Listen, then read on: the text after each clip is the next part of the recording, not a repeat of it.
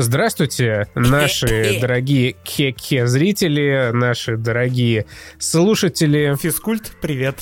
Физкульт, да, от главных физкультурников Поволжья вам пламенный привет. Вы слушаете, смотрите душевный подкаст, выпуск номер какой-то. Спасибо большое всем, кто поддерживает нас на Патреоне, на Boosty, в Apple подкастах и ВКонтакте. Ты не задохнешься прямо во время записи? Ну, это будет курьезно, если я задохнусь во время записи. Вот, спасибо, если вы хотите, если вы еще нас не поддерживаете, но испытываете непреодолимое желание начать это делать, не стесняйтесь, ссылки есть в описании, а мы переходим сразу, вот прям вообще сразу, не считая этих 2 минут, которые я уже потратил, к главным и единственным темам нашего сегодняшнего выпуска. Halo Infinite. Отдышись. Halo Infinite, Thunder Tier One, Последняя дуэль, Обители зла, добро пожаловать в Раккун-Сити. И какая-то шляпа, которую снова спродюсировала Ubisoft. Короче, под конец года вышли, вы не поверите, игры года. Halo Infinite. Кто бы мог подумать? Я бы никогда не мог подумать. Ты бы мог? Денис Нет. бы тоже не мог подумать. А вы бы подумали, и вы бы тоже не подумали. А оно вот как, хотя никто и не подумал даже. Ты прошел игру до конца? Я, конечно же, я не прошел игру до конца. А я прошел ее уже 1,5 раза, ты не поверишь. Я повторно начал на другом уровне сложности и сижу, кайфую, как будто я впервые вообще видеоигры увидел. Я уже отвык, спасибо Ubisoft за то, что я уже отвык от того, что шутеры, тем более шутеры в открытом мире, могут быть нормальными и не душить тебя с самого старта. И когда ты заходишь, и тебе игра говорит: так, смотри, оружие, кучу всякого говна мы сюда напихали, смотри, сколько всего классного ты можешь сделать, и купить это во внутриигровом магазине, если не хочешь все это выдрачивать. Смотри, у нас тут гражданская война, повстанцы, и вот они все такие цветастые, все такие необычные, все такие хипстерские, вот такие вот павлины разноцветные. О, смотри, ты можешь такой же костюмчик себе веселый, вписывающийся в атмосферу заиметь во внутриигровом магазине, пожалуйста. У нас вся стилистика, у нас весь геймдизайн построен вокруг нашего внутриигрового магазина. Вот такая у нас охуенная игра. Спасибо за то, что купил Far Cry 6. Или Watch Dogs 3. Или какой еще угодно тайтл, вышедший за последние 5 лет. Хайперскейп. То ли дело Хейла. То ли дело Хейла, которую ты запускаешь, попадаешь в открытый мир.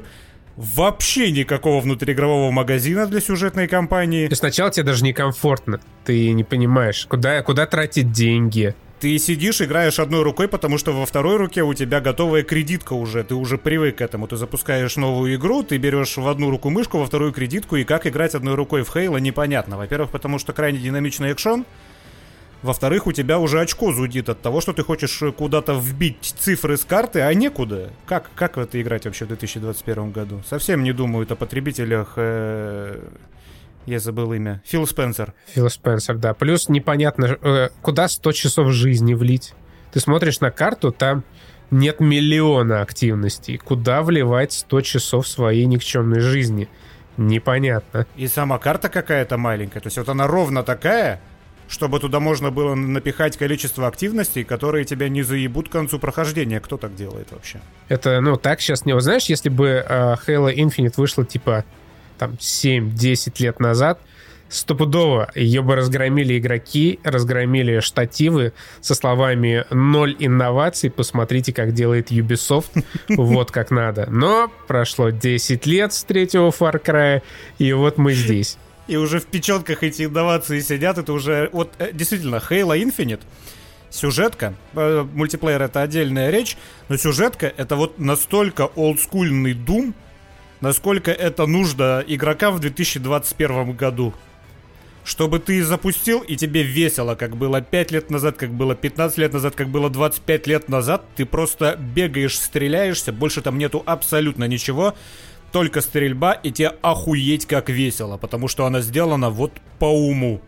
Все вот человека-часы, которые были вложены в эту игру, они были вложены в геймплей. Да, я бы так сказал, Halo Infinite — это Skyrim от мира шутеров.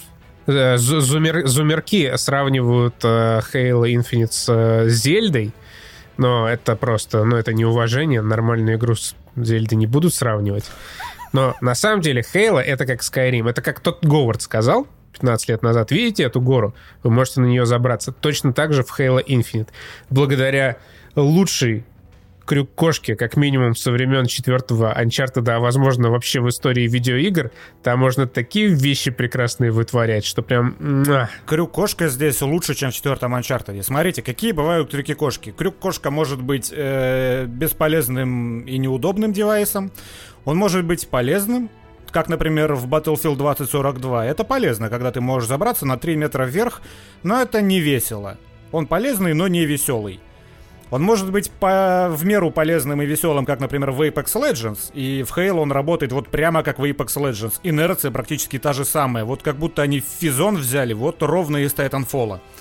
Ты им цепляешься, ты можешь крутиться по-всякому, ты можешь запрыгивать выше, чем ты кинул этот граплинг-хук, чего ты не можешь делать в батле, например. Там ты просто присосался к точке и к точке по прямой телепортировался с некоторой анимацией. Но здесь у тебя, в отличие от ореха, еще и откат у него секунды полторы у этого крюка-кошки, поэтому когда ты еще немножко вкачаешь его и немножко еще снизишь кулдаун, ты практически в Halo Infinite можешь играть в Спайдермена. Любая отвесная скала, до нее ты можешь забраться без проблем. Ты просто раз его шмальнул, подтянулся, еще раз шмальнул, и вот так вот под конец игры ты реально уже играешь в Спайдермена от Insomniac. Ты практически не выпускаешь эту крюк-кошку из рук, ты летаешь во все абсолютно стороны, еще и стрейфишься, становляясь невидимым. Не хватает только заглавной темы еще там. Заменить заглавную тему из Хейла на заглавную тему из Спайдермена, и вообще будет огонь. Ты даже не поймешь, какую игру ты сначала играешь. Плюс, этим крюком-кошкой можно присасываться к врагам и наносить им мощный удар, который еще станет всех вокруг, когда ты его прокачаешь. Ты можешь притягивать стволы, ты можешь притягивать банки и потом эти банки кидать. Кстати, враги, вот эти вот баллоны взрывоопасные, они в тебя тоже могут кидать. У тебя такое было? Да, было. Они, более того, могут еще взорвать их у тебя в руках. Да. Почти, я не знаю, наверное, в 90% случаев, когда я умирал из-за того, что у меня происходила какая-нибудь неудача с этим самым баллоном у меня же в руке. Да, у него еще какой-то очень большой хитбокс, поэтому если ты рядом со стеночкой и кидаешь его вперед, тот может каким-то пикселем зацепиться за стеночку и взорваться прямо у тебя перед ебальником. Такое есть. Но я вот в первый раз охерел, когда я это увидел. Враг, я такого от него не ожидал, но какой-то бугай этот приземлился, взял этот баллон и кинул в меня. И он еще по такой высокой траектории медленно летит. И я буквально 1.5 секунды, ошалев от шока, я наблюдал за тем, как мне вот по вот этой высокой дуге летит этот баллон прямо в ебало и меня сваншотило. Но в следующий раз я уже не растерялся. И вот еще один плюс граплинг-хука. В следующий раз, когда в меня также кинул баллон вражина, пока в меня этот баллон летел, и я его поймал крюком, притянул к себе и кинул ему в лицо обратно. Настолько охуенно. Это настолько потрясающее чувство. И вот такого в этом шутере до хера. Я вот реально, я люблю Wolfenstein, но Wolfenstein, он сильно ограничен в таких вот фановых элементах. Потому что Wolfenstein, он такой традиционный мясной шутер. Да. Ты идешь и прорываешься вот чисто сквозь мясо. А Halo, он как раз вот про креатив, но в хорошем смысле. Не как в Far Cry, где у тебя, ну, условно, есть миллион инструментов, и перед тобой там база с этими несчастными врагами, и ты, ну, типа можешь их любым способом уничтожить, а по факту, ну, этого все не имеет никакого смысла, потому что они тупые, нужны, да, ничего не нужно. Здесь боты дают тебе нормальный отпор, особенно на уровне сложности выше среднего, и с ними перестреливаться просто интересно, потому что они хоть как-то реагируют. Я видел, ну, я почитал всякие статьи, многие сравнивают искусственный интеллект с Фиром, но я все равно считаю, что Фир круче, но здесь вот наконец-то просто появились враги, которые реагируют на твои действия. Не как в Far Cry, которые, знаешь, стоят, что-то на месте крутятся, иногда приседают. Здесь они отпрыгивают, здесь, когда в них что-то летит. Здесь они достаточно метко стреляют. Хотя все равно Infinite — это такой Doom для старперов. В него... Нет, ты просто не играл на максимальной сложности. Я там не знаю, вот зачем ты играл на максимальной сложности. Я сам не знаю, зачем я играл. Но я просто запустил шутер, и поскольку я уже не раз говорил, я мазохист, и я люблю шутеры превозмогать, я врубил себе легендарку сразу же. И я прошел на ней. Но сколько же раз эта игра спалила мне пердак. Я тебе скажу так, когда ты играешь на максимальном уровне сложности, это ни хера не Doom для старперов. Это чистый Doom. Это вот чистый Doom. ты ни на секунду не можешь останавливаться, потому что в тебя летят гранаты, причем гранаты без, блядь, индикатора гранат, его нету, поэтому если ты как-то, знаешь, моргнул в тот момент, когда она мимо тебя пролетала, она тебя взорвет и она тебя сваншотит. Там есть вот на легендарке куча вот упоротых ваншотящих механик, поэтому тебе в принципе нельзя стоять на месте. Ты можешь встать на место только для того, чтобы быстро отрегенить себе хп и тут же в это же мгновение на граплинг-хуке или на блинке съебаться как можно дальше из этого места, потому что тебя окружают, на тебя налетают враги. Враги разные, враги крутые. А от вот этих вот маленьких миньончиков, чисто комедийных, которые бегают, я как-то выносил, выкашивал какой-то очередной аванпост и остановился отрегениться. И слышу из-за поворота вот этот миньон, который маленький хряк или как-то его называется, такой. Он такой: «Спартанец, ты тут? Ты еще злишься?» Я на него высовываюсь, он такой: «А-а-а!» И побежал от меня. Вот эти маленькие придурочные, даже самые маленькие, самые придурочные миньончики, враги, которые убиваются с одного, грубо говоря, попадания или удара локтем по лицу, вставлены туда для комического эффекта. Даже эти маленькие мрази на максимальной сложности, они носят гранаты, которые могут тебя сваншотить, поэтому вообще никого нельзя недооценивать. Все представляет угрозу, поэтому ты носишься, летаешь, используешь вертикальность, там огромные локации. Вот представьте, Doom — это набор арен. Doom 16, Doom Eternal — это череда арен, относительно не маленьких по размеру. Но в Infinite размер их гораздо больше в открытом мире. Там нужно захватывать аванпосты, можно захватывать аванпосты, которые просто огроменные крепости. Их штук 5, наверное, на карте, они, блядь, огромные. И вот по всей этой арене ты на максимальной, даже на предпоследней сложности, ты летаешь прям по всей по ней. Ты зачистил там, убил несколько мобов в одной части, тебя начали окружать, ты нахрен на граплинг-хуке по-спайдерменовски облетел совсем в другой конец, воюешь там, потом обратно туда. Нашел какую-то машину, сел в машину, начал всех говнить. Какой-то козел запрыгнул на твою машину, когда ты близко слишком к нему подъехал, начал тебя выбрасывать. Ты выскакиваешь, кидаешь в него гранату, притягиваешься к другому, бьешь его по хребту, берешь бочку, кидаешь ее в толпу, улетаешь Блять, настолько охуенного экшона в шутере от первого лица со времен Думов, как раз это только Думы настолько же охеренно играются. Вот прям по олдскульному, когда ты постоянно двигаешься, ты используешь все, что у тебя есть в арсенале. Я поначалу подумал, блинк, какая-то херня непонятная. Но когда я с финальными боссами дрался, если бы у меня был не прокачан этот блинк, я бы, блять, их не прошел. Я и так там попыток 30, наверное, убил, но это очень полезное. У тебя есть щиты, у тебя есть граплинг-хук, у тебя есть блинк, все из этого ты используешь. И даже дартс, который волхак в небольшом радиусе подсвечивает тебе врагов, ты просто все это жмешь постоянно. Игра тебе вообще не дает расслабиться, очко в напряжении, веселуха. Это веселуха вот в шутерах от третьего лица, такая же веселуха в играх от Remedy в последних. Quantum Break, Control. Но там, по-моему, ни в то, ни в другое нет выбора. Но все же не совсем. Там механики, они больше рассчитаны на зрелищность. Типа ты так сделал, но геймплейно они довольно однообразные, особенно Control. Да не скажи, там просто нет выбора сложности, поэтому эти игры, они довольно щадящие обе. Ну, тебе не нужно так потеть, как в Halo. Ну, я в Control наиграл 50 часов, и там, типа, условно, на 20-м, когда ты уже более-менее себе все открыл, прокачал, становится, не особо интересно, зрелищно по-прежнему и прикольно, но челлендж, он в целом пропадает, потому что ты просто подлетаешь вверх и во всех швыряешь там столами и стульями и мониторами. Здесь игровой процесс, он именно выверен.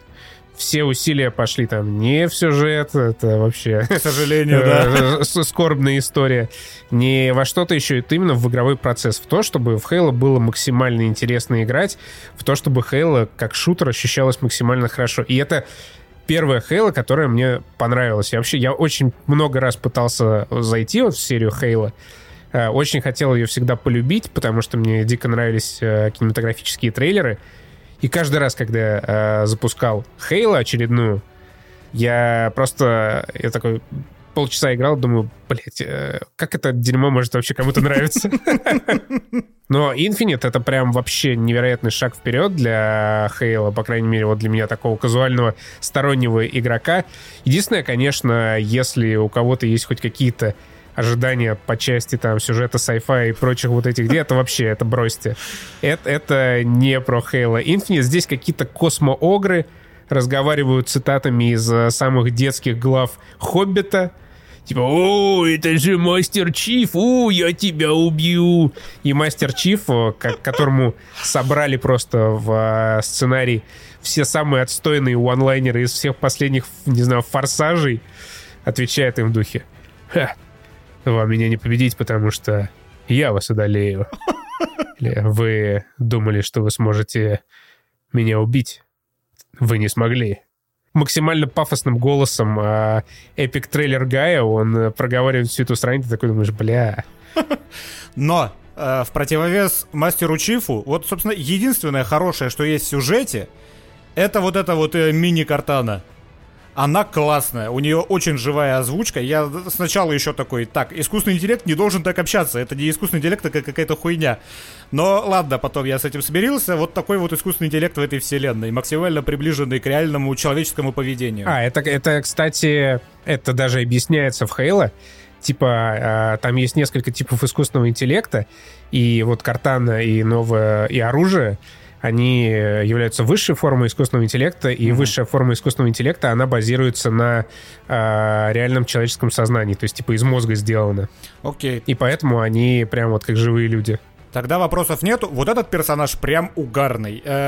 Единственное хорошее, что есть в сюжетной кампании с точки зрения сюжета, это вот именно тот момент, когда открывает свой рот вот эта мини-картана. Это интересно, это живой персонаж, она смешно шутит, она сарказмирует и т.д. и т.п., и ее приятно слушать. Мастера Чифа слушать неприятно и неинтересно. Этот бесячий араб, который оказался каким-то мексиканцем под конец, судя по имени... Это же Гомес из Mass Effect 3. Он прилетел с Mass Effect 3 в Halo Infinite. Ну вот да, это просто какая-то истеричка, которая напрягает, и тебе хочется, чтобы его уже, не знаю, какая-нибудь шальная пуля подстрелила на каком-то этапе сюжета. И главный злодей — это просто злодейский злодей, который, бля, я вас буду убивать. И ты часто очень натыкаешься на его голограмму, которая обращается к тебе, и она каждый раз говорит одно и то же: я буду тебя убивать, тоби пиздатика из городу. Разными формулировками, но все время одно и то же. Там добавляют некоторую, условно, серость морали, но на этом этапе прохождения сюжетки тебе уже настолько просто похуй на происходящее, что ты такой... Пусть он закроет рот и откроет рот Картана, пожалуйста, и давайте так до конца игры играть. И у вот ходьбы по сюжету есть тоже геймплейный нюанс, когда ты из открытого мира, где постоянно вокруг тебя какие-то неприятности, ты можешь наткнуться на какой-нибудь патруль, где ты можешь там оседлать машинку, самолетик даже... банши, и вот как-то интерактивно взаимодействовать с миром, и тебе весело. Когда ты идешь по сюжету, ты попадаешь в блядские коридоры.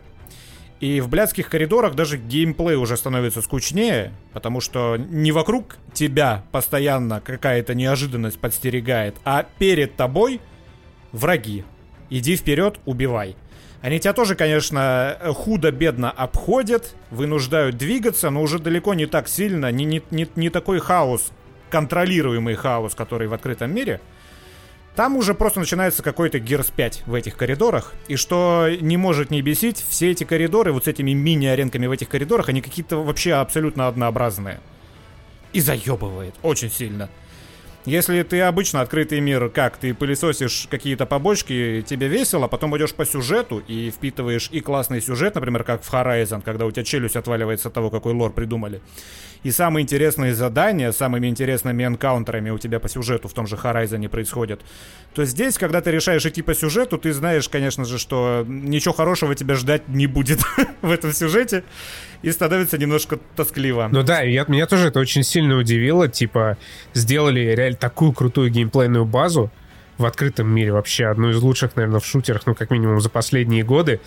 И когда, да, вот должно происходить все самое клевое, все самое интересное, все самое сюжетное, тебя запирают в этих несчастных катакомбах из Mass Effect Andromeda, где ты, ну, без всякого интереса закидываешь бочками всех врагов. Довольно странное решение. Но при этом, вот, к слову, о безликих коридорах отдельно, я хочу отметить, что мне очень понравился дизайн Halo Infinite, потому что он по-спартански аскетичный, и графон просто предельно четенький. Да, как в Кене прям. Да, все прям очень четенько, никакого мусора, вот как в Far Cry. Запускаешь Far Cry, это просто мыло и мусор перед тобой. Да. Возможно, в какие-то моменты появляются интересные и красивые пейзажи, но в целом это просто куча мусора и нагромождение визуальных эффектов. В Halo Infinite это вот такая чистота. Ты идешь, и тебя абсолютно ничто не напрягает. Дизайн приятный, ничего лишнего. Ты хватаешь себе банши, давишь просто одного за другим этих несчастных свинюшек и побеждаешь всех остальных врагов. Это чистый кайф. Все так. Но и я, опять же, видел комментарии, и на Метакритике PC-версию подзасрали немного за плохую оптимизацию. Хотя у меня, опять же, да, не самый слабый ПК, но у меня феписы ни разу не просели ниже 60 даже в открытом мире. Но у игры есть проблемы, например, с тем, что там почему-то нету полноэкранного режима, как и почти что во всех эксклюзивах Microsoft. Я не знаю, какого хера, я раньше думал, что это из-за привязки к Microsoft Store. Там почему-то какой-то свой код, который не дает тебе поставить полноэкранный режим. То есть есть окно без рамки на весь экран и есть полный экран. Полный экран всегда во всех играх работает лучше всего. Здесь его нету. И порой, да, когда мне счетчик FPS пишет, что у меня 120, но я, сука, вижу, что тут не 120, и вот эти вот баги из-за того, что нельзя поставить полноэкранный режим, меня это бесит. И из-за этого, из-за DirectX 12 не пишутся нормально, блять, футажи. Я рассказываю про то, какая крутая боевка. Думаю, на бэкграунд это в подкаст поставить, думал тогда. Но, блять, у меня ни одного футажа нормально не сохранилось. Я предпринял одну попытку постримить это дело. Половина стрима шло нормально, потом какой-то пиздец начался, когда картинку шакалит. Я даже не могу это описать. Это не фризы, это не дроп FPS, это вот как будто раббербендинг в сетевых шутерах. Когда ты у себя на экране играешь нормально, а в трансляции или на футажах у тебя картинку вперед-назад по таймлайну бросает, какие-то просто аномалии происходят. Вот такое в этой игре есть, и это, конечно, немножко подбешивает, и вряд ли это патчами исправят, потому что это черта, блин, майкрософтовских игр. Хоть они и в Steam выходят. Microsoft, не надо так, пожалуйста. В целом, внезапно я... Возможно, как раз из-за того, что я ничего не ждал от Halo, я никогда теплых чувств не питал к этой серии и никогда в нее не играл, я ничего от игры не ждал, но вот сейчас я прошел ее один раз на максимальной сложности, сейчас перепрохожу на предпоследней, потому что там геймплей меняется радикально, ты уже просто ололошишь и как торнадо проносишь все подряд, не встречая особого сопротивления, ну, наверное, потому что опыт уже есть. И это, блядь, игра года для меня. Конечно же, такой год, что выбора-то не особо есть из чего выбирать. По сути, есть только Village из полноценных, хорошо сделанных игр и, блядь, Halo. И, конечно же, Стражи Галактики. Еще у нас сетевая же игра, часть есть Halo, и мультиплеер тоже заебись. Но мне понравились в первую очередь маленькие режимы, Conquest меня что-то не особо вдохновил, хотя, может быть... Теперь, после там, прохождения большей части кампании, когда я уже прочухал все механики, будет веселее, но в целом вот эти маленькие потные режимы, они мне, и тут я тоже проведу аналогию с Фиром, как раз напомнили мультиплеер именно Фира.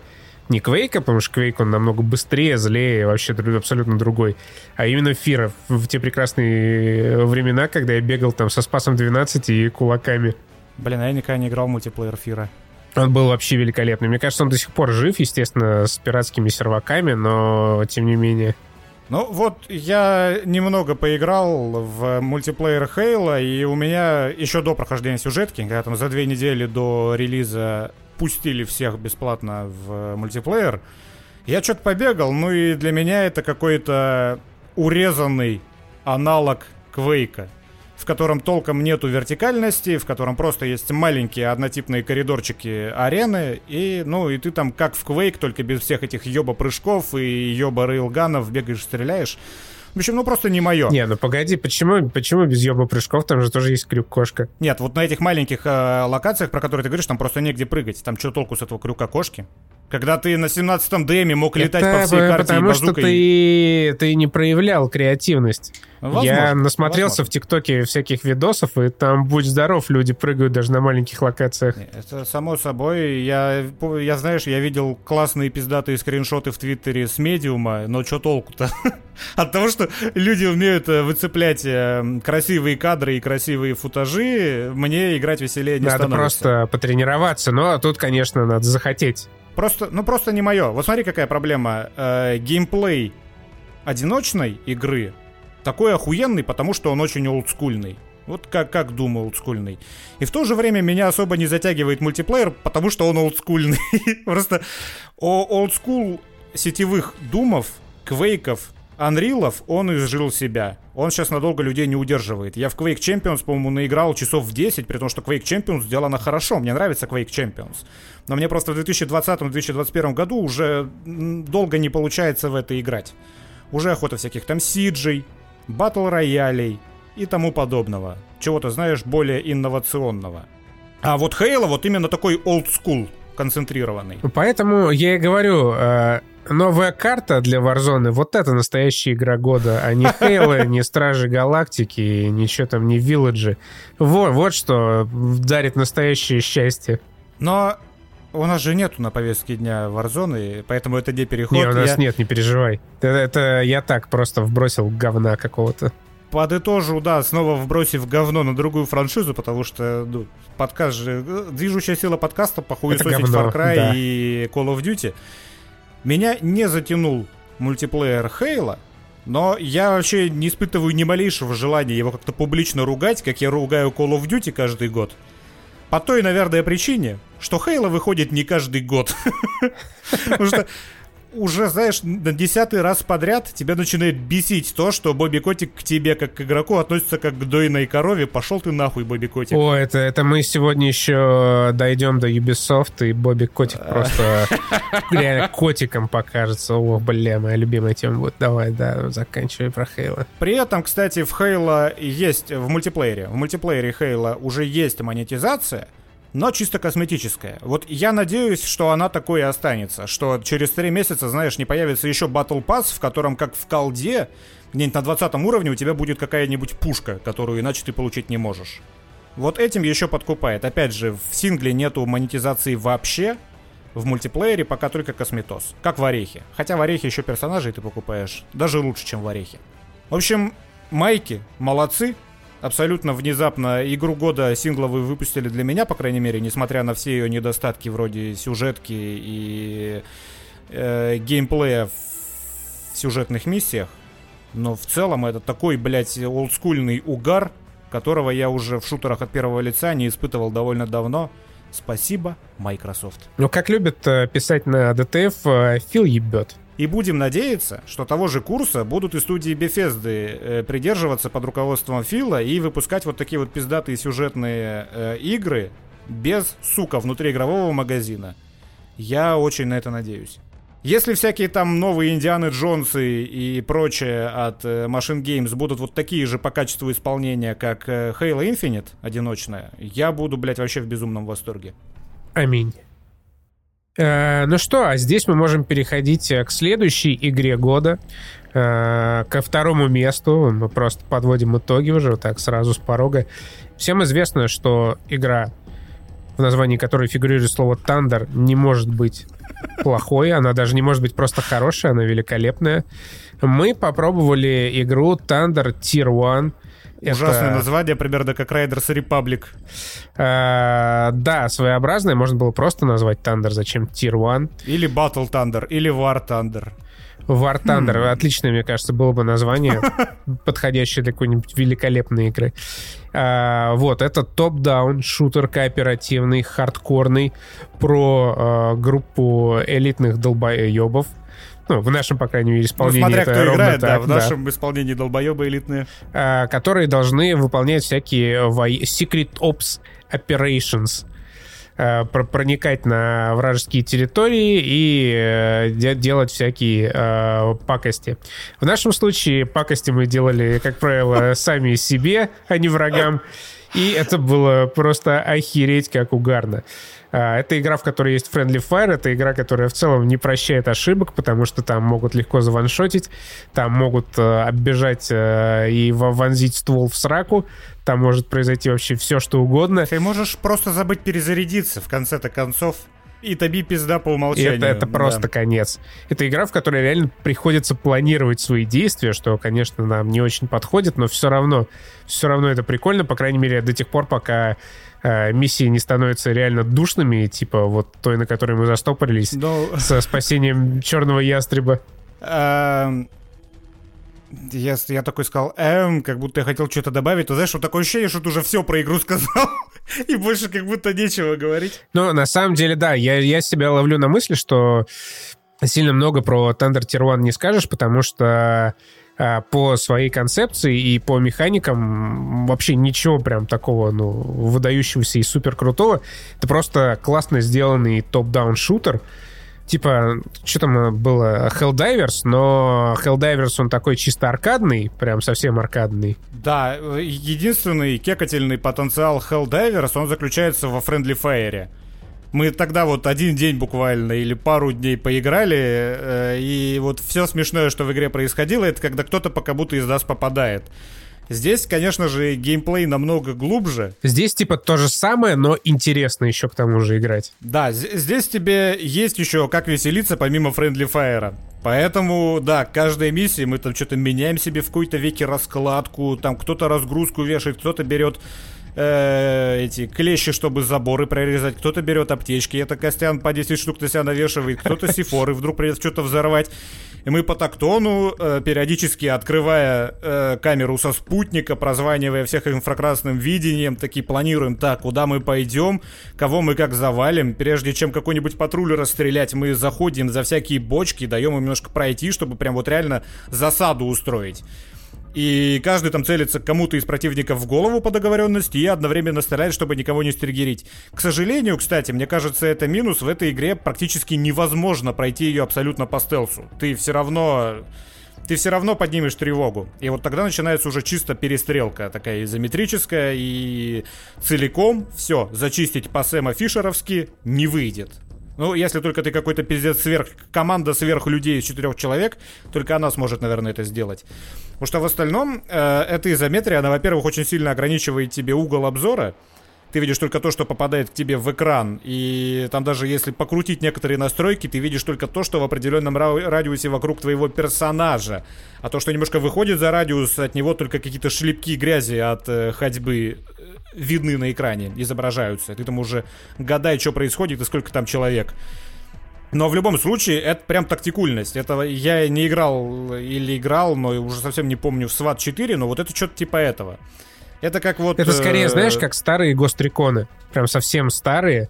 Там, правда, не было еще кооператива, но они вот так же проходились. Это были сложные тактические шутеры, где ты тоже открывал тактическую карту, тебе показывали камеру со спутника, и ты расставлял своих солдатиков там по разным местам, отдавал им какие-то приказы, они совершали действия.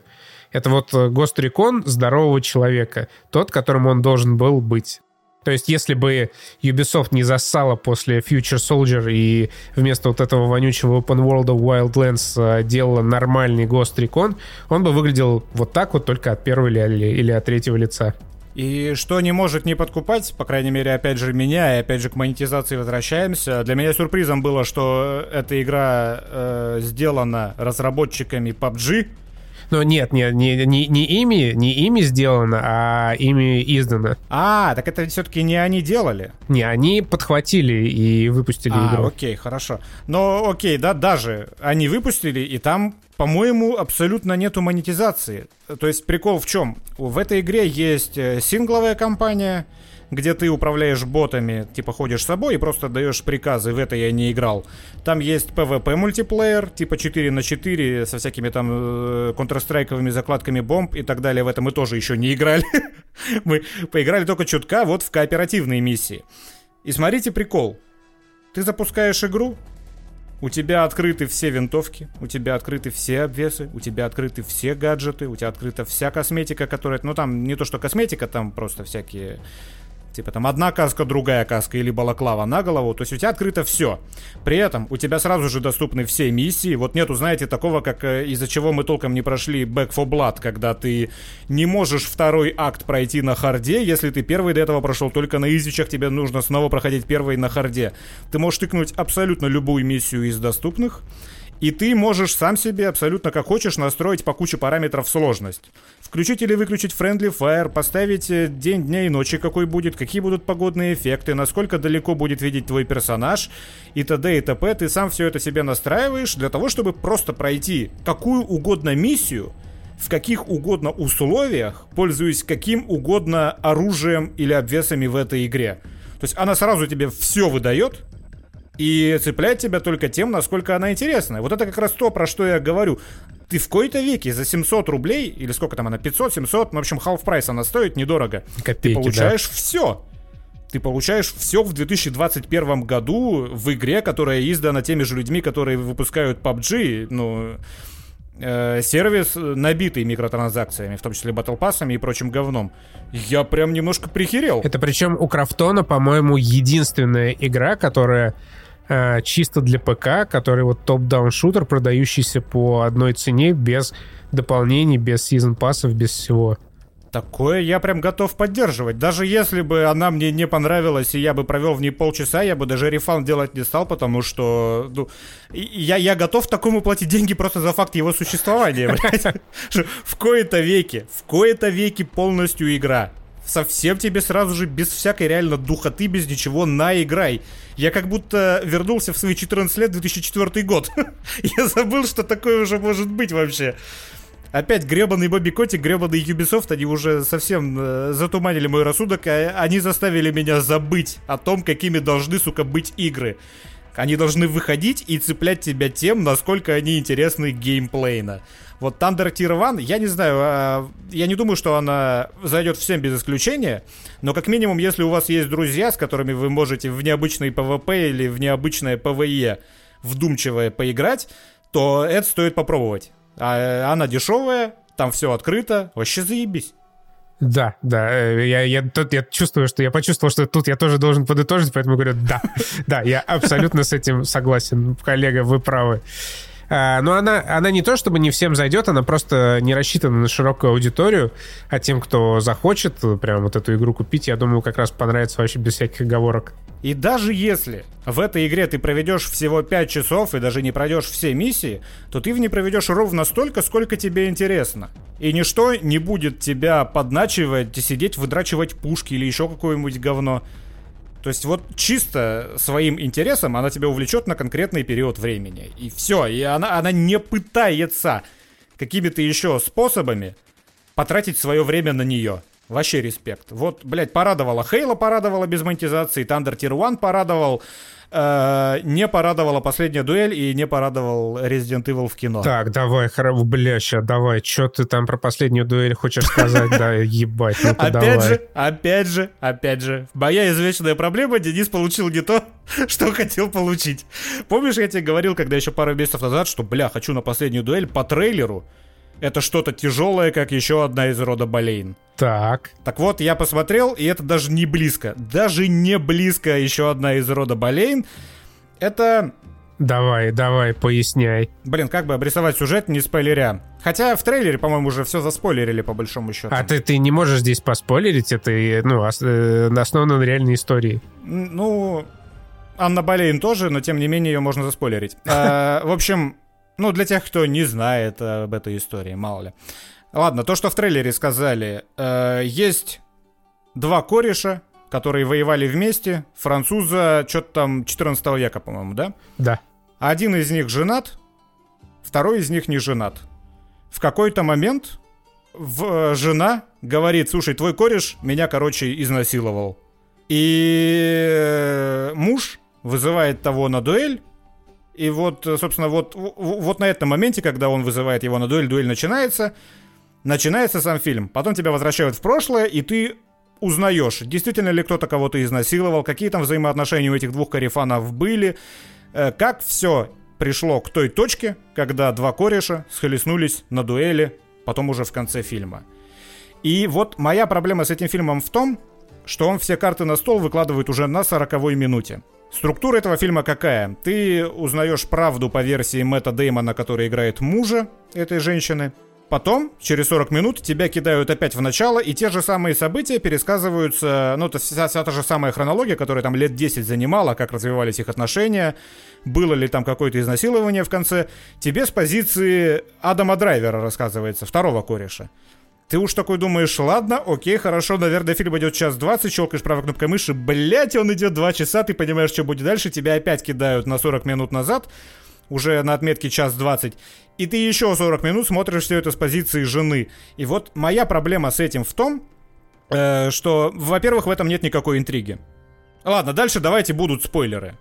Потому что никак не объяснить мой бугурт без спойлеров. Блин, давай. Дальше изменения чисто косметические. Интриги нету. Адам Драйвер такой, да, блядь, изнасиловал. Да, так и было. И ты такой, тогда тоби пизда. Господь тебя накажет на дуэли, которая произойдет в конце. Ты смотришь с позиции жены, и там все то же самое, блядь. Хотелось бы получить интригу, но вместо этого ты получаешь лишний час 20 минут фильма, и эти лишние час 20 минут, они как бы моральной серости придают персонажам. Но они рассказывают абсолютно одни и те же события, по большому счету. И поэтому мне лично уже пиздец надоедало в третий раз смотреть одно и то же. Типа, ладно, хорошо, вы мне моральной серости немножко накинете, но мне уже настолько было просто похуй во время просмотра. На всех на них. Они все ублюдки. По большому счету, все твари, блядь, персонажи, поэтому в целом мне уже, знаешь, на отметке час ровно было похуй, чем все это кончится. Никакого там душеразрыва, как в Анне Болейн, хоть там есть некоторая условная аморальная справедливость в развязке. Ты все равно хочешь, чтобы все закончилось иначе, и тебе душу разрывает происходящее в конце. Вот это, знаешь, эмоциональный накал. Когда шла дуэль, у меня не было эмоционального накала. Кстати, сама дуэль снята охуенно. Я как раз хотел спросить, как у тебя, блядь, не было никакого эмоционального накала при настолько великолепно снятой дуэли. Она снята великолепно, да, я согласен. Но понимаешь, проблема в том, что, как и в «Годзилле против Конга», я бы мог посмотреть эту дуэль отдельно, это заняло бы у меня 7 минут.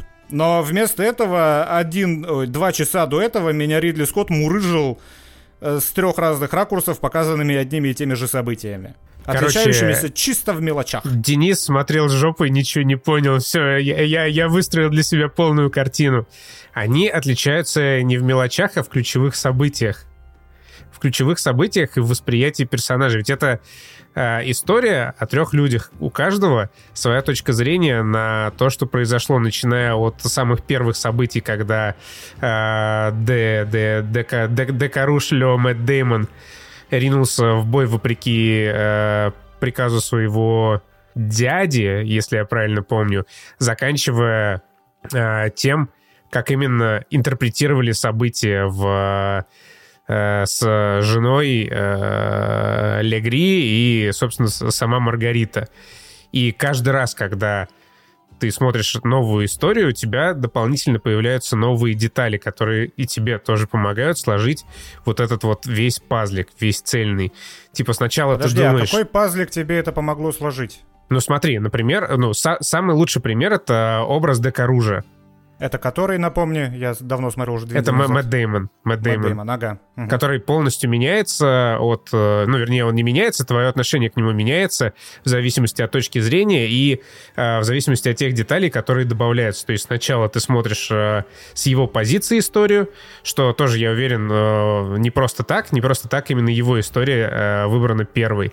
Тебе кажется, что, вот он классный мужик, хороший, добрый, благородный рыцарь, все его оболгали, лучший друг предал, и вообще жизнь обошлась с ним крайне несправедливо. Потом ты смотришь на все с точки зрения Легри, и ты понимаешь, что на самом деле Декаруш, он, такой туповатый чел. Может быть, он хорошо сражается, может быть, он искусный полководец, но, по крайней мере, он не умеет разговаривать с людьми, он не умеет налаживать контакты, он не умеет себя ставить в обществе. А это как-то в твоих глазах, как зрителя, оправдало персонажа Адама Драйвера? Потому что в моих нет. Нет, в этом, конечно, наверное, и проблема. Никого оправдать ничего не должно было. Это как раз конструкция образов очень классная, очень интересная. Это сделано очень круто. Мое восприятие конфликта абсолютно никак не поменяли вторые 40 минут фильма. И еще тем более никак не поменяли последние 40 минут фильма. Потому что, видишь, эти истории, они различаются не настолько разительно. Если бы нам, смотри, показывали в начале, как принц на белом коне Мэтт Дэймон все делал правильно, его кинули, а потом бы во вторые 40 минут показали, что Адам Драйвер на самом деле молодец, а Мэтт Дэймон полный уебан. И что, если бы изменить одну деталь, если бы Адам Драйвер в своих показаниях отрицал сам факт вообще, сам факт соития, то вот это была бы уже интрига. Но там нет, он в конце такой же, типа, ну да, я пошел и я ее трахнул. Ну типа она немножко поотнекивалась, она же леди, но она этого тоже хотела. Но в глазах зрителя, по крайней мере в моих глазах, это вообще ничего не меняет, ты все равно ее изнасиловал. И каким бы там социально неловким и упертым человеком не был персонаж Мэтта Дэймона, Адам Драйвер все равно ты уебан и ты заслуживаешь смерти. И потом нам то же самое опять рассказывают в третий раз. И это добавляет некоторой мотивации персонажам, то вот новое, что мы узнаем в каждых 40 минутах. Но оно не меняет статус-кво глобальный, абсолютно. Почему меняет? Да нет. Да, меняет, потому что, опять же, Докаруш по версии первых двух третий хотел в первую очередь отомстить за свою жену, хотел восстановить ее честь. Угу. И только когда мы смотрим правду из глаз Маргариты, мы понимаем, что на самом деле Докарушу вообще насрать на нее, ему плевать на то, что была попрана ее честь. Единственное, что он хочет, это просто замочить Легри, потому что Легри, по его представлению, постоянно переходил ему дорогу. Хотя именно в третьей части мы понимаем, что Докаруш не может даже со своим собственным владением справиться, он не может выращивать лошадей, он не понимает, как это делать, он не умеет собирать дань, он не умеет считать бабки, вообще он, в принципе, читать не умеет, и, ну, такой сельский чувак, который умеет только зазывать воинов вперед и махать мечом во все стороны. И мы приходим к той финальной точке, где, в общем-то, выясняется, что главный герой, главная героиня — это несчастная вот эта Маргарита, которую защемили там со всех сторон, и на самом деле никто вообще, никто не хотел за нее заступаться, и это все был вопрос чистого, ну, вот этого мачизма. В этом есть такие, типа, свежие весенние нотки феминизма, но не такого, как во всяких вот этих, там, не знаю, охотницах за привидениями, а здорового, потому что это в том числе срез времени, того времени 14 века. И как раз вот по последней дуэли можно хорошо проследить отношения общества к женщине. На самом деле, ну, типа, женщины были не настолько бесправными в те времена, как, ну, там, может показаться, особенно женщины высших сословий, но тем не менее. Мне понравилась фраза из суда, когда они про науку затирали, типа, вы не испытали оргазма? Да, нет, да, значит, да, вы не могли от него забеременеть. Это наука говорит. То есть, помимо прочего, это еще классный исторический срез, ну, там, с поправкой на некоторые художественные улучшения и допущения. И помимо того, что последняя дуэль, она вообще, в принципе, великолепно снята, она отлично... Ты, кстати, смотрел в оригинале или в дубляже? В оригинале, да. Вот, я тоже смотрел в оригинале, там, респект актером за вообще прекрасную игру. Вот, кстати, меня Мэтт Дэймон порой напрягал. Вот он играет в этом фильме хорошо, но вот в моментах с женой он что-то как полено себя ведет, и мне казалось, когда я смотрел, что вот эти вот кадры какой-то second unit снимал, и что-то, блядь, Дэймон-то вообще не играет. Он же такой есть, он как полено, ну, Докаруш. Ну, то есть, типа, это по сюжету так, а не потому, что ну, да, помощник режиссера объебался. Он вот такой, ну, окей, есть Докаруш, такой просто, ну, бревно. Вот он умеет сражаться, ну, в тех условиях, где ему не нужно принимать важные стратегические решения. И вот точно так же у него в жизни. Ну, вот тоже классный пример, когда он пришел после смерти своего отца требовать от Бена Аффлека титула и замка, и, ну, там вообще просто полный позор у него произошел. Вот весь Докаруш. Вот это, кстати, интригующий момент был. Вот он был очень сильно с разных ракурсов подан, и вот за этим мне было смотреть интересно. В отличие, например, от той же сцены изнасилования, потому что она с двух разных ракурсов, как бы с двух разных перспектив снята, но выводы какие-то контекстные, одни и те же от нее. А когда ты смотришь,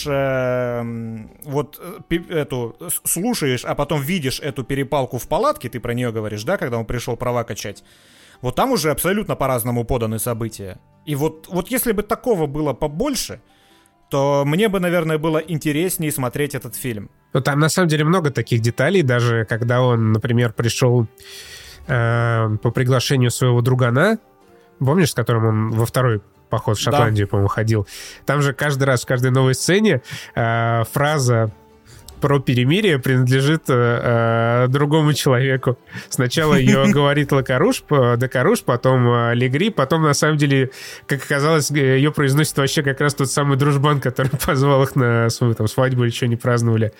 И точно так же с самой первой сцены, где он бросается в атаку, чтобы отбить этих несчастных жителей. Сначала там он представлен как герой, а уже во второй части оказывается, что он просто долбоеб, не выполнил приказ, и из-за этого они, в общем-то, проиграли битву, что, кстати, и повлекло за собой все те ужасные события, которые дальше последовали, как он впал в немилость, и вот это все закрутилось, завертелось. Ну, там, в принципе, да, эффектов бабочки хватает, это довольно прикольно сделано. Ну, вот именно вот девелопмент отношений этих двух друганов. Ну, то есть я согласен с тем, что в этом фильме нет какой-то вот прям интриги, нет удивительной развязки, но он, в принципе, построен вокруг совершенно других вещей. Вот смотри, интересный концепт.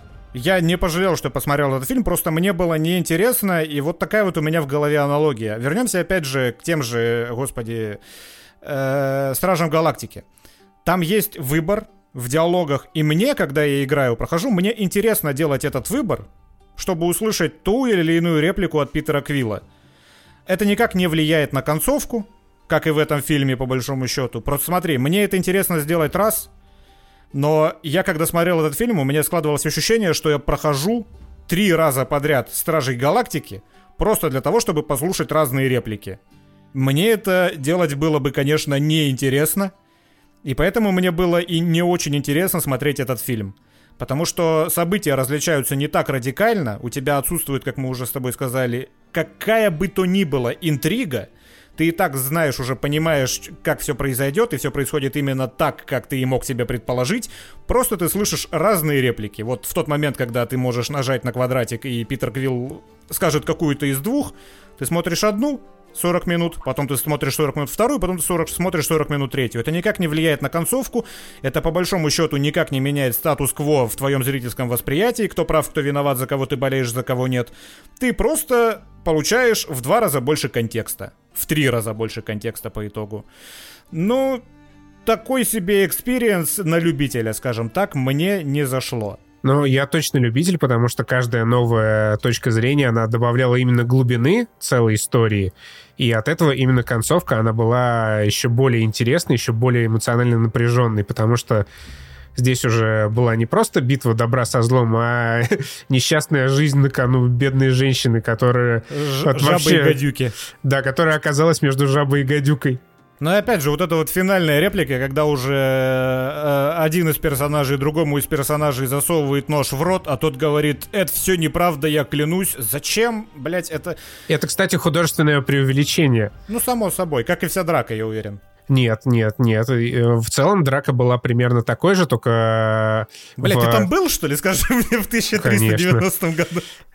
Я просто зашел на Википедию. Я как Элронд. Я был там, Гендальф, 3000 лет назад. Я зашел на Википедию, как, знаешь, после вот этой вот черной Анны Болейд, я зашел на Википедию, где куча информации, и тут я зашел, там 2 строчки про каждого из этих двух корешей, больше ничего нету. Не, история довольно известная, и закончилось все просто тем, что в конце, когда Адам Драйвер упал, Мэтт Дэймон просто захуячил его мечом, не давая ни слова сказать, не встать. На куски еще разрубил. Не, он просто проткнул, но там же тяжело проткнуть сквозь доспехи. Там же тоже обратил внимание, он чаще бил его не лезвием меча, а рукоятью с гардой. Это на самом деле так вот как раз и пиздились в те времена, просто за острие меч брали и херачили рукоятью. Довольно реалистично, если от фильма ты не доходишь, гораздо реалистичнее, чем «Царство небесное» и «Робин Гуд». Бля, как же хорошо было. Fuck you, go fuck yourself, sir. That's all. Это было самое вежливое и галантное «пошел нахуй» из всех, какие я видел и слышал. Я вообще не понял, я попытался вникнуть в контекст, и я так понял, что мудак в этой ситуации — это Ридли Скотт. Он просто, видимо, сам по себе как человек не особо это... Слушай, ну... толерантный к чужим претензиям. Ридли Скотт, он ненавидит критиков, он давно это говорил. Да? Плюс, ну прикинь, деду типа уже 354 года. Он снял примерно столько же фильмов. Столько же фильмов он снял, и в 15 раз больше ему приходилось давать интервью. И тут какой-то русский хер начинают тебе затирать. Да, начинают тебе объяснять, какой твой фильм реалистичный, а какой твой фильм не особо реалистичный. Причем, ну, «Царство небесное» и тем более «Робин Гуд» — это такие, типа, расхераченные в прессе фильмы, хотя я обожаю «Царство небесное», я круче, чем пресса. И тебе вот он такой: уважаемый Ридли Скотт, я бы хотел обратить ваше внимание на то, что, в принципе, конечно, «Царство небесное» и «Робин Гуд» достаточно неплохие ваши картины, но вот «Последняя дуэль» намного более реалистична. И Ридли Скотт такой: бля, нахуй, просто заткнись, нахуй, иди нахуй, спасибо, следующий вопрос. Но Долину как минимум респект за то, что он у себя на канале это выложил и вообще не обломался. Такой клевый кадр. Да нет, слушай, я вообще не считаю ни с одной из сторон эту историю какой-то плохой там или некрасивой. Это вообще, ну, прикольно. Надо вот с разной стороны посмотреть эту историю раза три еще, да, блядь? Да. Чтобы полностью проникнуться конфликтом Долина и Ридли Скотта. Это, с одной стороны, Антон Долин получил крутой контент для себя, вообще резонансный, классный. Да, завирусившийся. С другой стороны, Ридли Скотт избавил себя и нас от ответа на какой-то очевидно занудный, унылый и тупорылый вопрос. Просто win-win situation. И Джоди Комер еще повеселил. Он когда начал посылать, она прям такая... в кулачок уткнулась. То есть вообще абсолютно все счастливы, все довольны. Не знаю, я считаю, это вообще прекрасно. Я считаю, что все это сделано по скрипту. Через 5 лет выйдет 40-минутная версия с позиции оператора Ридли Скотта этой истории.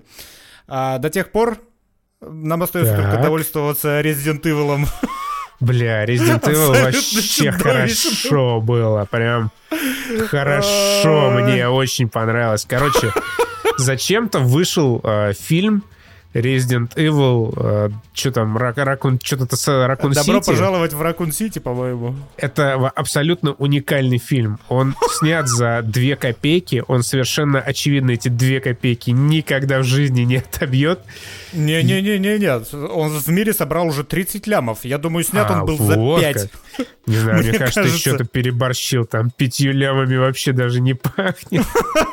Я думаю, как снимался этот фильм, Capcom собрала конференцию из каких-то голливудских там продюсеров, режиссеров, и они играли в «Угадай мелодию». Когда, помнишь, это типа «Я угадаю эту мелодию с 5 нот, а я с 4, а я с 3». Вот так же эти режиссеры и продюсеры такие: я сниму этот фильм за 50 миллионов, а я за 20, а я за 10, а я за 2 бутылки водки и бутерброд с колбасой, и вот последнему и дали снимать фильм. Какой же отвратительный... Во-первых, какой же отвратительный сценарий. Нет, я бы, во-первых, все-таки Леона Кеннеди поставил. Я не понял, почему Леона Кеннеди из Resident Evil 2 играл Роберто Карлос из Resident Evil 3. Он явно на кастинг приходил Роберто Карлоса. Почему его взяли на роль Леона? Вот этого кучерявого мексикоса. Ну что, я вообще не знаю, что произошло в принципе с Леоном Кеннеди. Почему постоянно у него синдром Туретта в фильме? А ты в оригинале смотрел? Потому что я на оригинал не попал. Нет, я в оригинале... Я даже не искал, я пошел на ближайший сеанс, потому что... А мне кажется, их и не было. Ну, скорее всего, да. Я когда сеансы выбирал, там вообще было, типа, знаешь, 2 сеанса на ближайшие 5 дней. Я просто пошел, какой был поудобнее. Я же еще охуенно сходил на этот фильм позавчера. Вечером, уже я думаю, в четверг уже вообще не будет сеансов. Заканчивается прокат. Когда я доехал до кинотеатра, я вспомнил, что Дима мне говорил, что ваша херня московская с QR-кодами и до Питера добралась. Так. И, конечно же, ровно за день до этого я впервые, наверное, выложил свой сертификат о вакцинации из куртки. Короче, я приехал туда, в кинотеатр, вечером, слава богу, без пробок. Очередь на кассу, я пошел сначала в бар, купил себе орешков и водички на 300, блядь, рублей. Ёбаный рот. Мне кажется, олигархи скоро пофлексить будут не в дорогие рестораны в центре города ходить, а в кинотеатры, ебать, орешки там жрать. 300 рублей, вы чё, охуели? Ну, в общем, я купил себе за 300 рублей 0,5 воды и орешков, пошел на кассу, мне сказали: хуй тебе, без QR-кода или без сертификата мы тебя не пустим. Сертификат у меня с собой нету, QR-кода у меня нету в принципе. Ну, короче, это самые дорогие орешки в моей жизни. Плюс еще 700 рублей на такси. Заебись, скатался в кинотеатр поесть орешков. Приехал домой, сточил их. Но на следующий день нормально добрался, посмотрел и был, конечно же, в безудержном восторге. К сожалению, не превознесся. И даже не то чтобы отупел. Знаешь, я просто... Но они... Там просто весь фильм состоит из того, что разные персонажи очень напряженно идут по коридору. И да, если бы, Костян, если бы они время от времени еще открывают свой рот... И происходят страшные вещи. И происходят абсолютно чудовищные вещи. Это, типа в украинской маршрутке начался сущий кошмар, когда Леон Кеннеди впервые открыл свою пасть. Йоханнес Робертс, блядь, это абсолютный гений. Он написал этот фильм, он снял этот фильм. И вот я даже не знаю. Мне кажется, за всю свою жизнь я тупее и бессмысленнее диалогов в принципе не видел. Ни в одном фильме. Я много говна смотрел, но ничего более бессмысленного я не могу вспомнить. Я, знаешь, я с любовью теперь вспоминаю сюжеты Resident Evil... Тех самых. Пола Андерсона. Тех самых резидентов, да, Пола Андерсона. Потому что там, когда персонажи говорили, они говорили что-то, что противоречит лору там, или тому, что происходило в предыдущей части, но они хотя бы вот в мгновении, пока ты это слушаешь, они имеют смысл. Хоть какой-то. Тут, короче, в арсенал пробрались Леон Кеннеди и Клэр Редфилд. Леон Кеннеди взял в руки дробовик. Клэр Редфилд подошла, забрала у него из рук дробовик и дала ему надеть бронежилет. И он задал ей логичный вопрос. «Где ты научилась так обращаться с оружием?» Блять, она взяла у тебя из рук дробовик. Она даже затвор не передернула. Что следует за этим? Где ты так научилась обращаться с оружием? Сука, ты шизофреник, у тебя биполярка. Не-не-не, вот смотри, ты опять вот невнимательно смотрел. Она же как раз там что-то... Он не смог затвор передернуть, у него заклинило. Она взяла, передернула, и он такой, ебать, а где ты научилась так? Да я подумал, что у него просто сил не хватило, потому что... Но, кстати, скорее всего, да, он настолько щуплый. Нет, Леон Кеннеди, он играет какого-то... Ну, во-первых, это не Леон Кеннеди. Это какой-то бич. Это какая-то Кукумаил, Раджешкин и Джеши. Это какой-то алкаш просто, которого подобрали с улицы и сказали ему, ты будешь полисменом. Это студент-попаданец. Попаданец, да. Он просто... Чмо, вот, блядь. Он викинг Данилы Козловского. Это не Леон Кеннеди, это викинг из фильма «Викинг» от Первого канала. Вот он такой, это какое-то чмо, которое ничего не умеет, всего боится. Когда его посадили...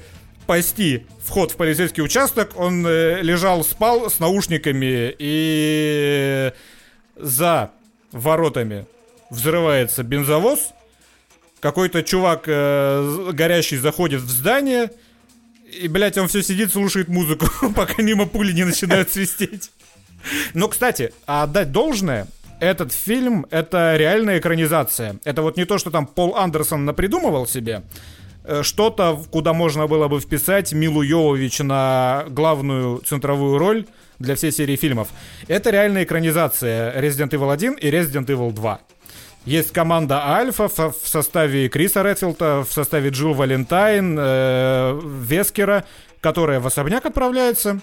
И есть вторая группа неудачников, это Клэр Редфилд и это Леон Кеннеди и начальник полицейского участка, который тоже играет какого-то ебаклака абсолютного, который вот заперты в полицейском участке. Кстати, полицейский участок, он прям вот, ну, его холл, это прям чистой воды, это прям копирка с игры. Взяли модельку из Resident Evil 2. Да. Поэтому в происходящем существует хотя бы какой-то фан-сервис. Ты узнаешь знакомые места... Ты не узнаешь Джилл Валентайн. Какими бы плохими ни были фильмы Пола Андерсона, в них была ровно одна хорошая деталь. Это Джилл Валентайн в Resident Evil 2. Это был отличный кастинг. Тут какая-то непонятная деваха, ну да ладно. Если бы персонажи были нормальными, то это было бы простительно. Ладно, выглядит она иначе, хрен с ней. Но, блядь, актеры восьмого эшелона снимаются в этом фильме, играют мега херово. У них даже не хватило денег на актера, который играет стрелу в фильме на CW, поэтому им пришлось купить брата этого актера. А что это, кто это? Я Редфилд. Редфилд. Крис Редфилд. Что у него брат? Король, это... Робби, я просто...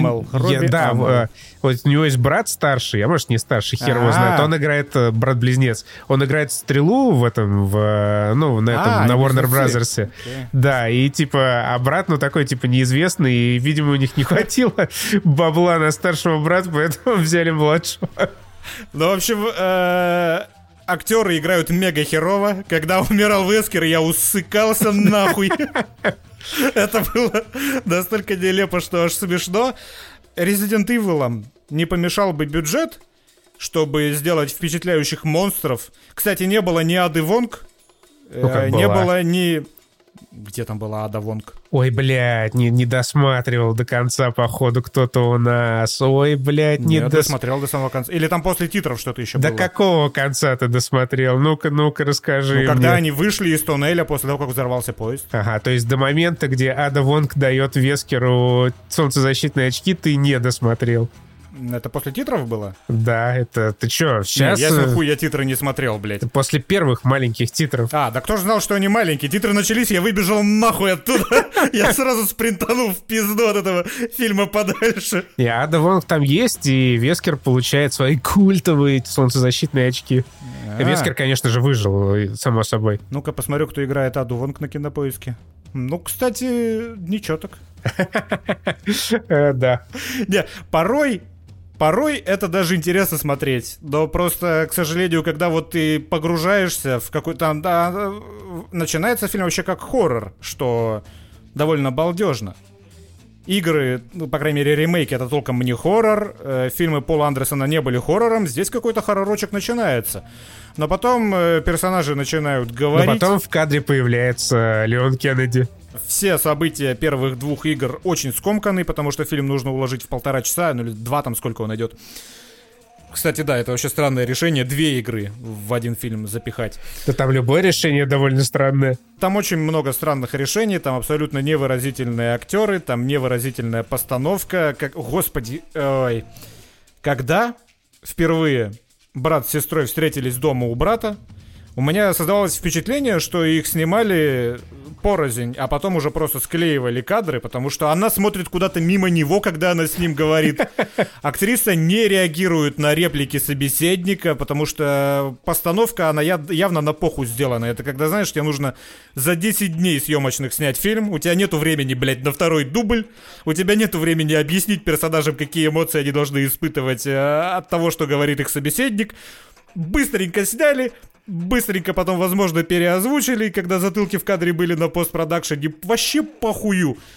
Как убого смотрится реквизит, это вообще отдельная тема. В какой-то кадр, когда, помнишь, вертолет врезался в библиотеку?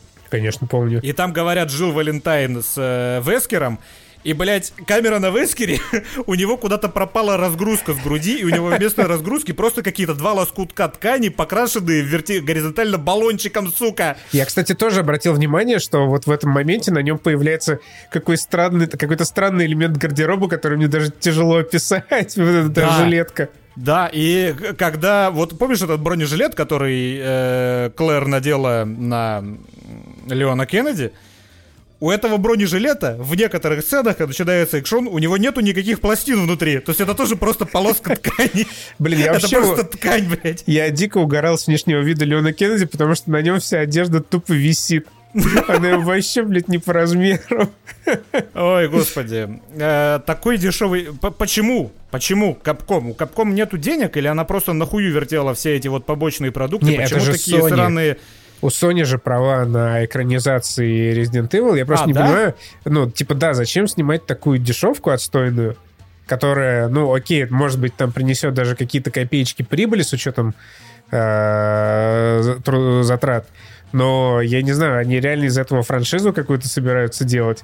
Мне кажется, это такой стрёмный план. Типа, блядь, вот кто дал этому чуваку, как его зовут, Йоханнес Робертс, я открываю его страницу на Кинопоиске, у него до этого, блядь, не было фильмов, у которых оценка бы превышала 4 из 10. Какого хуя, блядь? Кто решил в Sony, что он напишет и снимет хорошее кино? Что за хуйня? То есть Пол Андерсон, конечно, тоже не Джеймс Кэмерон, но тем не менее...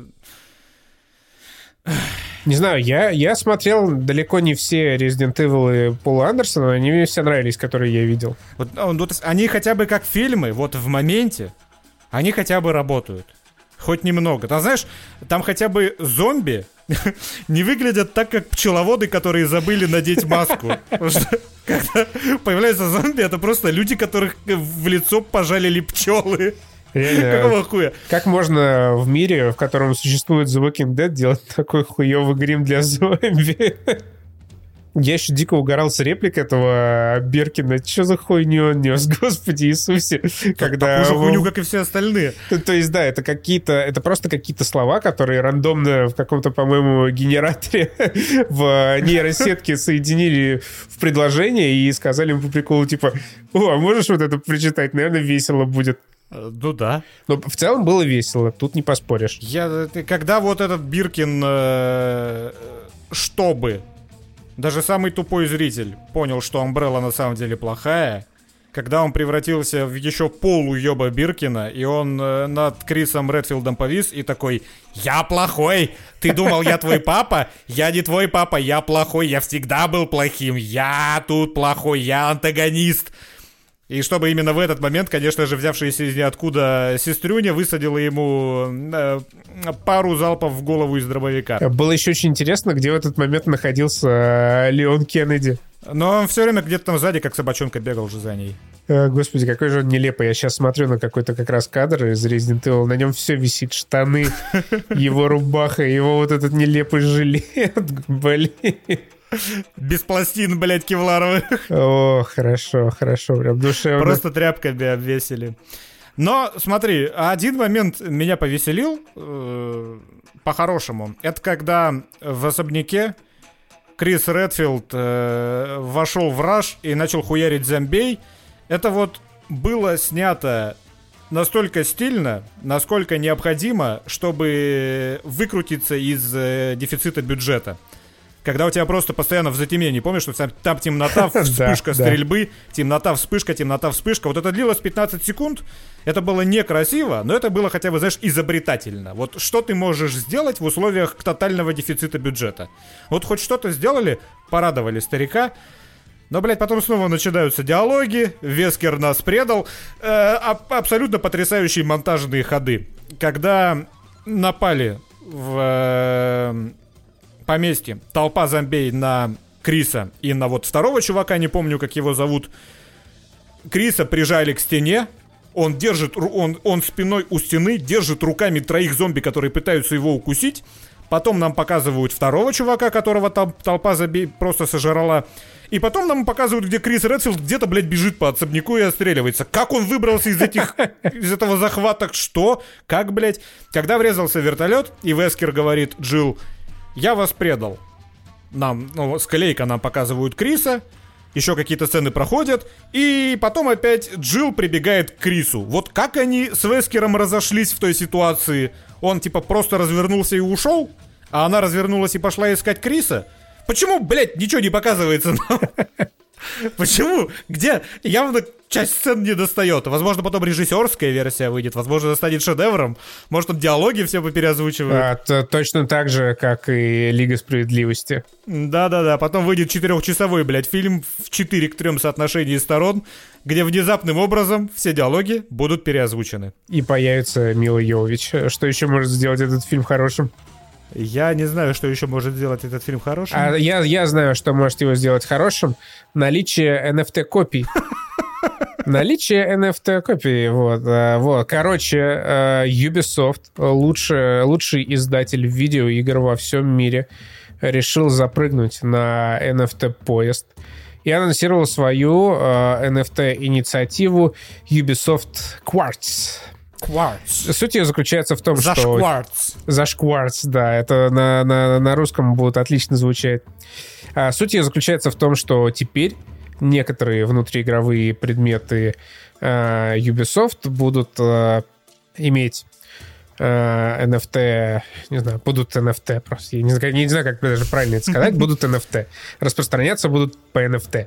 Токены, бигдейта, блокчейн, ну вот это все. Короче, Ubisoft изобрела Steam торговую площадку. Это цифровой копирайт. Цифровой копирайт. Да? Цифровой копирайт. Да, но очень тяжело говорить о том, что это цифровой копирайт в случае с Ubisoft Quartz, потому что по факту никаких копирайтов нет. У тебя есть некий предмет, допустим, шлем в прекрасной игре Breakpoint, и у тебя есть ограниченная лицензия на его использование. То есть ты можешь надевать на себя этот шлем в игре Breakpoint, если очень хочется, конечно, продолжать по какой-то причине в нее играть. Предполагается, что, возможно, можно будет а потом надевать этот же шлем в каких-то других играх от Ubisoft, но это пока еще не ясно. Плюс, если тебе надоест, ты можешь толкнуть на некоторых площадках свой NFT-токен за крипту какому-нибудь другому игроку. Но при этом, если игра Breakpoint закрывается, если больше она не поддерживается, ее серваки тушатся, я до конца не понял там, естественно, как и всякое соглашение большой корпорации, там много не очень очевидных пунктов, но, короче, твоя лицензия, она резко ограничивается. У тебя по-прежнему остается этот шлем, ты вроде как можешь его продать, но ты его нигде абсолютно не можешь использовать. И, конечно же, сейчас, пока инициатива только... Ну, вообще, зачем все это нужно? Сейчас, пока все только стартовало с 3 шмотками из Breakpoint, Ubisoft раздает их бесплатно, чтобы появились эти товары, чтобы люди начали ими торговать. Подожди, бесплатно, по-моему, это если ты играешь 600 часов в игру. Да, бесплатно, но с оговорками. То есть, если там есть условия, тиражи этих предметов ограничены, этих шлемов вонючих 250, потому что там какие-то штаны есть в количестве 1000 штук и так далее. За что-то из этого нужно набить там какой-то 5 уровень, за что-то нужно надрочить 600 часов в игре, за что-то еще 100. Нормально, там надо попотеть, чтобы получить эти предметы. И пока что они раздаются бесплатно, и за транзакции, связанные с этими предметами, Ubisoft ничего не будет брать, но в этом соглашении, в этом чаво указано, что в дальнейшем при определенных не расписанных условиях Ubisoft может взимать комиссию. Понимаешь, это вот целый новый, уникальный, удивительный, потрясающий уровень монетизации в играх Ubisoft, где и так монетизируется каждый шаг.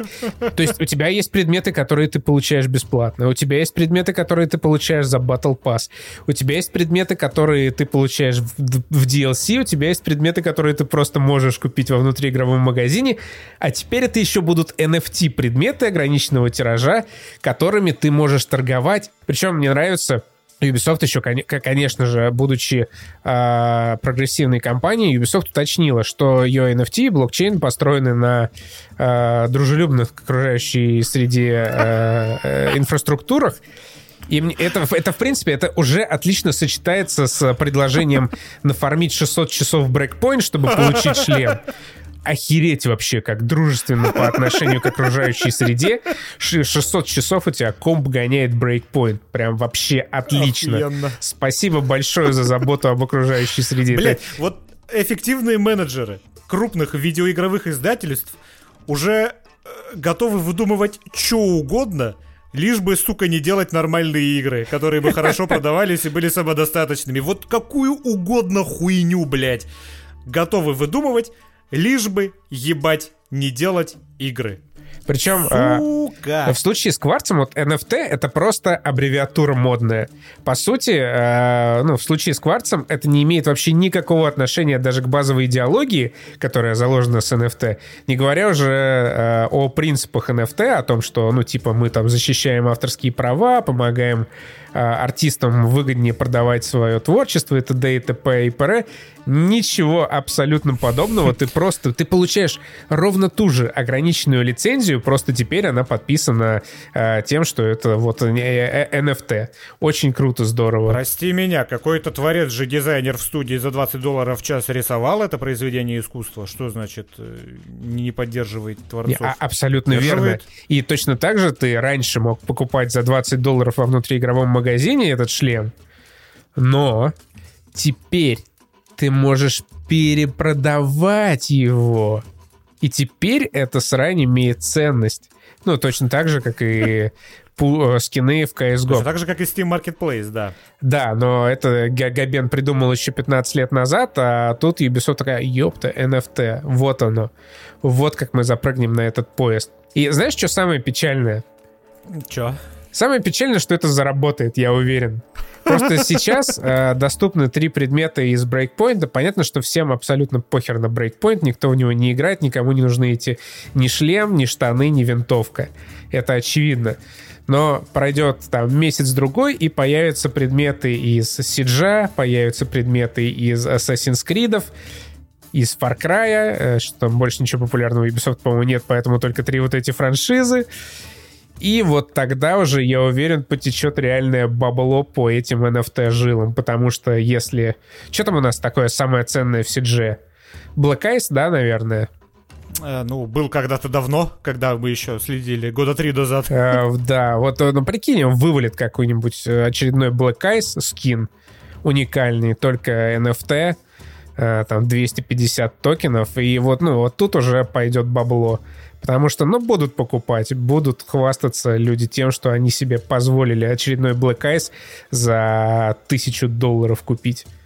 И мы получим реально игры, 4A-игры с 5 уровнями монетизации. Это просто великолепно. Я помню, знаешь, вот эти вот прикольные времена того же World of Warcraft, когда в Личкинге в аддоне появились, по-моему, достижения. И там вот были такие достижения у людей. Там, в отличие, знаешь, от, ну, Стима, где нужно зайти в аккаунт, посмотреть. Там ты просто встречал чувака, который одет, знаешь, какие-нибудь пиздатые доспехи. Ты нажимал правой кнопкой мыши, посмотреть его достижения, и видел у него какую-нибудь пиздатую ачивку, знаешь, в которую он, типа, вот въебал те же условные 600 часов.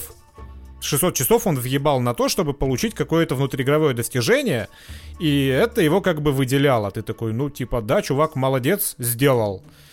И я дальней задней частью мозга испытываю такой же эксайтмент по поводу того, что вот теперь будет каких-то всего 250 предметов в Breakpoint, да, вот будет всего 250 людей, у которых это есть. Точно так же, как тогда в Вове, там условно всего у сотни людей на весь мир была такая ачивка по тем временам.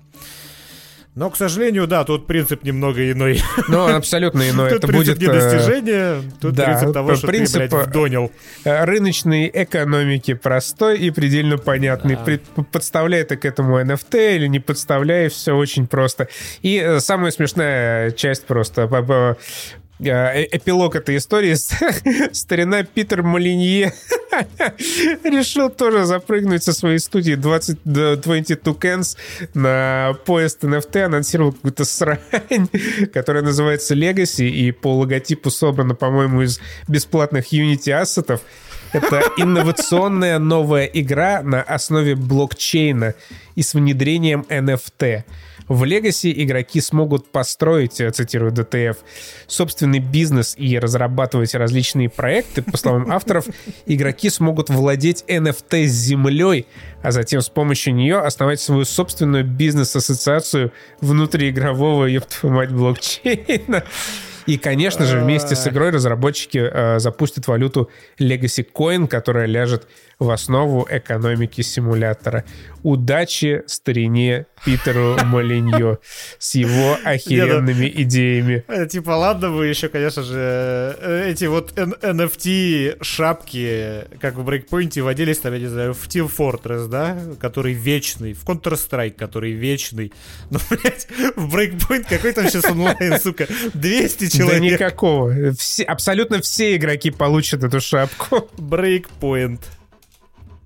Breakpoint. Tom Clancy's Ghost Recon Breakpoint. Зрителей 140, блядь, на Твиче. И, скорее всего, ровно столько же игроков. Ой, пизда, блядь. 600 часов. 600 часов я проведу в Breakpoint, чтобы получить ебучую шапку. С перспективой, в игре, в которую никто не играет. С перспективой использовать ее в других играх Ubisoft.